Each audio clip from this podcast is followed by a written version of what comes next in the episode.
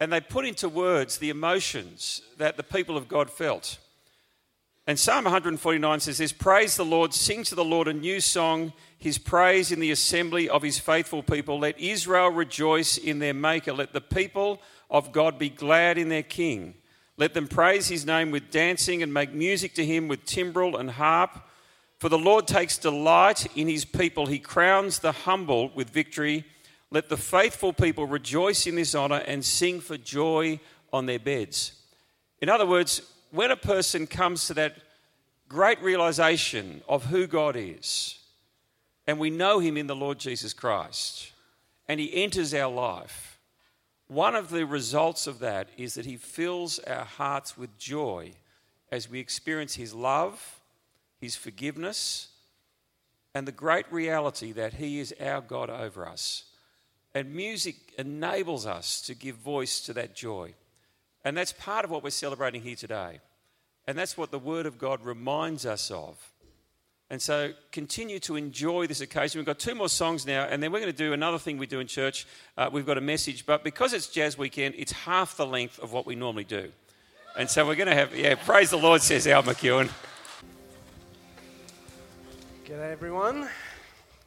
As uh, Bruce has said, my name is Nathan. I'm one of the ministers here on the team. And uh, as we start, um, I just want to clear something up. I don't typically wear a vest when I speak. Just in case you're wondering, this is not my normal attire. But you know, I think it's pretty great, actually. And you know, maybe for some of you here, being in church on a Sunday is also not normal. I think that's pretty great too, and I hope you've been enjoying your morning. If you're a jazz fan, even just a casual one, chances are you've heard the name Ella Fitzgerald. Now, over her 60 year career, she was known as America's First Lady of Song and the Queen of Jazz. So she was a pretty big deal. In 1959, she made history by becoming the first African American woman to win a Grammy Award. She'd actually go on to win 13 more Grammys on the way to selling over 40 million albums. Isn't that incredible? She collaborated with other highly regarded artists like Louis Armstrong and Duke Ellington and Frank Sinatra. And today, Ella really is considered one of the most important jazz singers in history. Not just for the quality of her voice, which was amazing, but she's also remembered for her groundbreaking improvisation. Now, in jazz, they call it scat singing. Scat singing. It's a style that uses wordless phrases to make your voice sound like an instrument. And as they scat, a singer will literally create a brand new song, a totally unique tune right there in front of you. It's, it's quite amazing. And Ella Fitzgerald was a legend at it. Amongst many legendary performances, some of her fans often point to one particular performance as rising above the rest. It's a live recording of How High the Moon from 1960. Got a little taste for us. Take a listen. How high the moon does it touch the stars? How high the moon does it reach up to Mars? Though the words may be wrong to the song, we're high, high.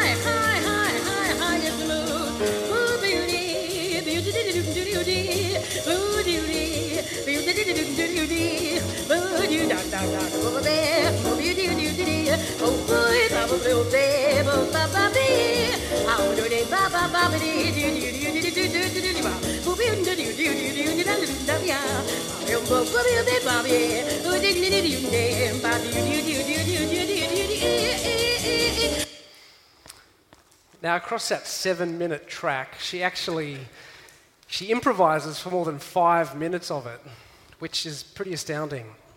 And in fact, such was the precision and the control of Ella's voice. As bands were setting up for a gig, they could actually gather around her and tune their instruments to her voice as she sang. That's how amazing she was. I told Dave about that fact last week, and his eyes almost fell out of his head. And I'm not a musician, right? So it's kind of lost on me. But if Dave thinks that's incredible, then it, it must be. It must be. Now, just as some of Ella's fans consider that performance a high point in her career, you know, a case could be made for Jesus' Sermon on the Mount being one of the high points of his career. Now, the Sermon on the Mount is the title given to a set of teachings that Jesus delivered to his disciples, funnily enough, while they were sitting on top of a mountain. And it's from this sermon we get phrases that we still use today, like salt of the earth and turn the other cheek. And it's here that Jesus paints for his followers a picture of what living life is meant to look like, what it's meant to look like. And similar in a way to kind of Ella and her band, it's kind of like Jesus is gathering his disciples around him and saying, Go ahead, guys, and tune your life to this. Tune your life to this. Perhaps the most striking note that, that Jesus issues to them is when he goes and he says this You have heard that it was said, Love your neighbor and hate your enemy. But I tell you, love your enemies.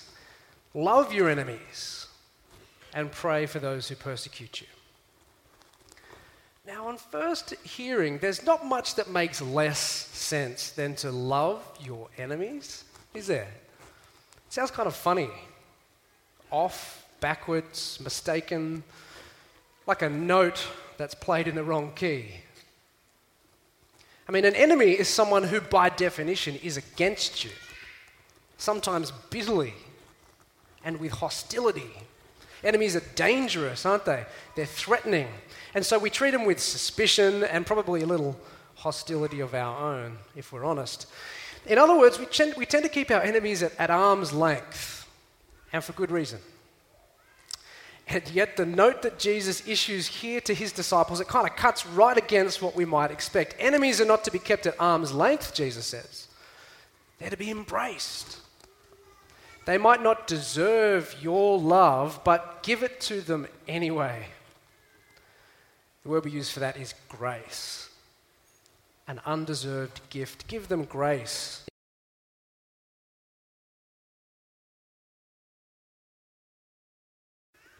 But it's actually not the only high note that Jesus issues in this famous sermon of his.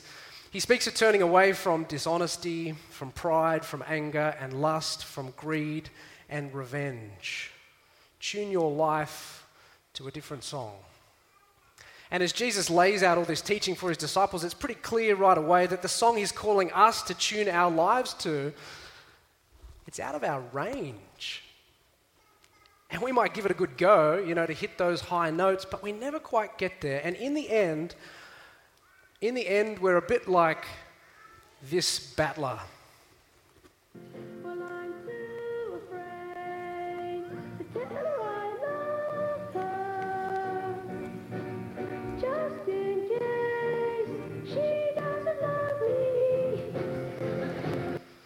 Wow, how cringeworthy is that, right?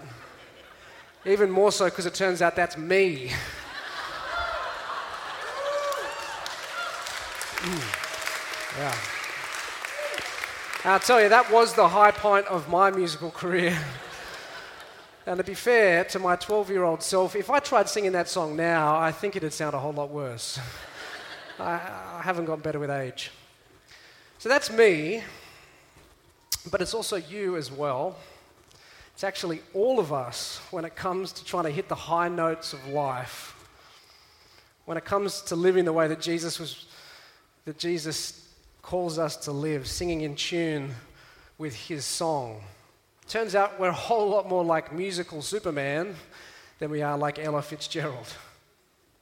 We struggle to tell the truth, or even just the whole truth about big things and small things because it makes us look better or it saves us from getting in trouble. We cut corners. We take advantage of people and situations without thinking about the damage we might be causing. We hold tightly to our grudges, don't we?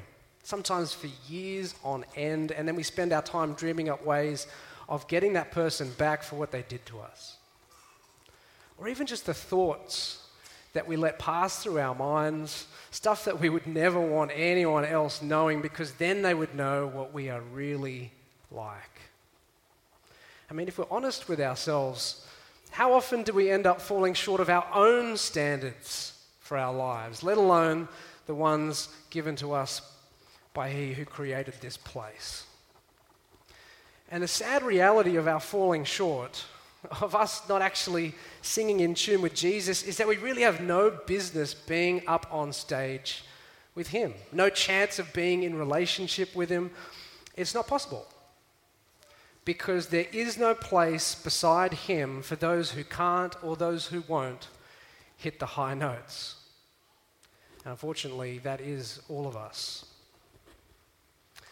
And yet, here is the amazing truth about the Christian faith. If it is your first time with us here this morning, maybe this is the first time you've heard what I'm about to say, but Jesus, he wasn't just a songwriter.